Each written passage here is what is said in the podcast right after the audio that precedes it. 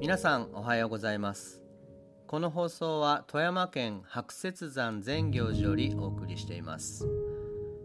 今回で「続お茶の間説法」の最終回となりました、えー、ラストは何とも切れ味のいい問答です。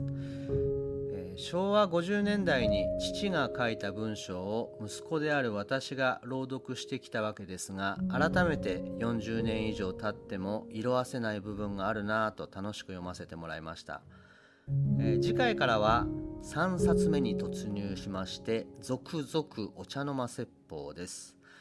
更新はペースダウンして、え1週間に1回の予定となります。引き続きどうぞよろしくお願いいたします。では今回の本編をどうぞ。迷っているのは自分自身。もしもしお宅水子やってくださいます？はい。近頃体の調子がおかしくて困ってましたら知り合いが見てもらえって言うんです。それで見てもらったら私には何か迷った霊がついているとかで、それを何とかしない限り不幸が続くと言われましたの。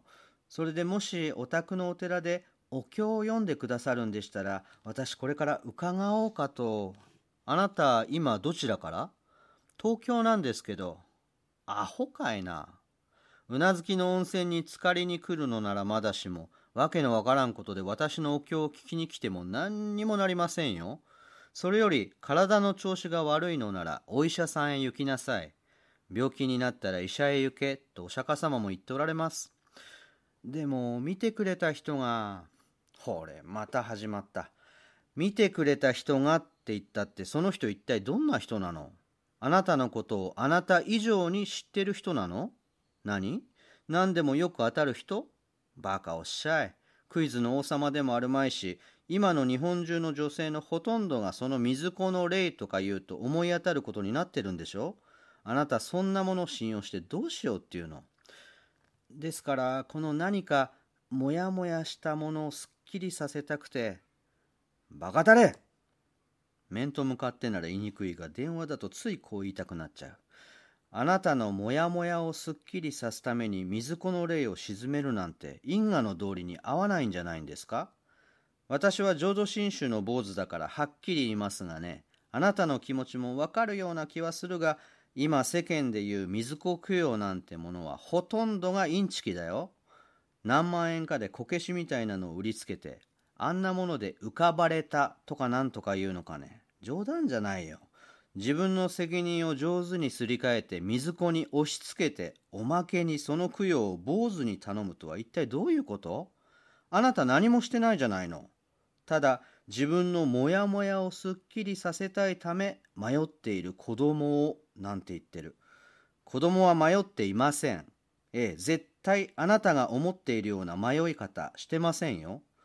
いいですか？迷っているのは奥さん、あなた自身なんです。他人のせいにしちゃいけないよ。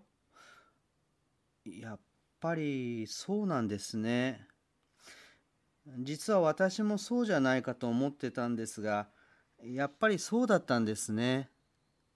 なんだ、分かってるじゃないの。ええ、でもそういうふうに言ってくれる人いなかったんです。誰に聞いてもたたりだとかついてるとか、ひどいことにはお医者さんでもお祓いしてもらえなんていう人いるんです。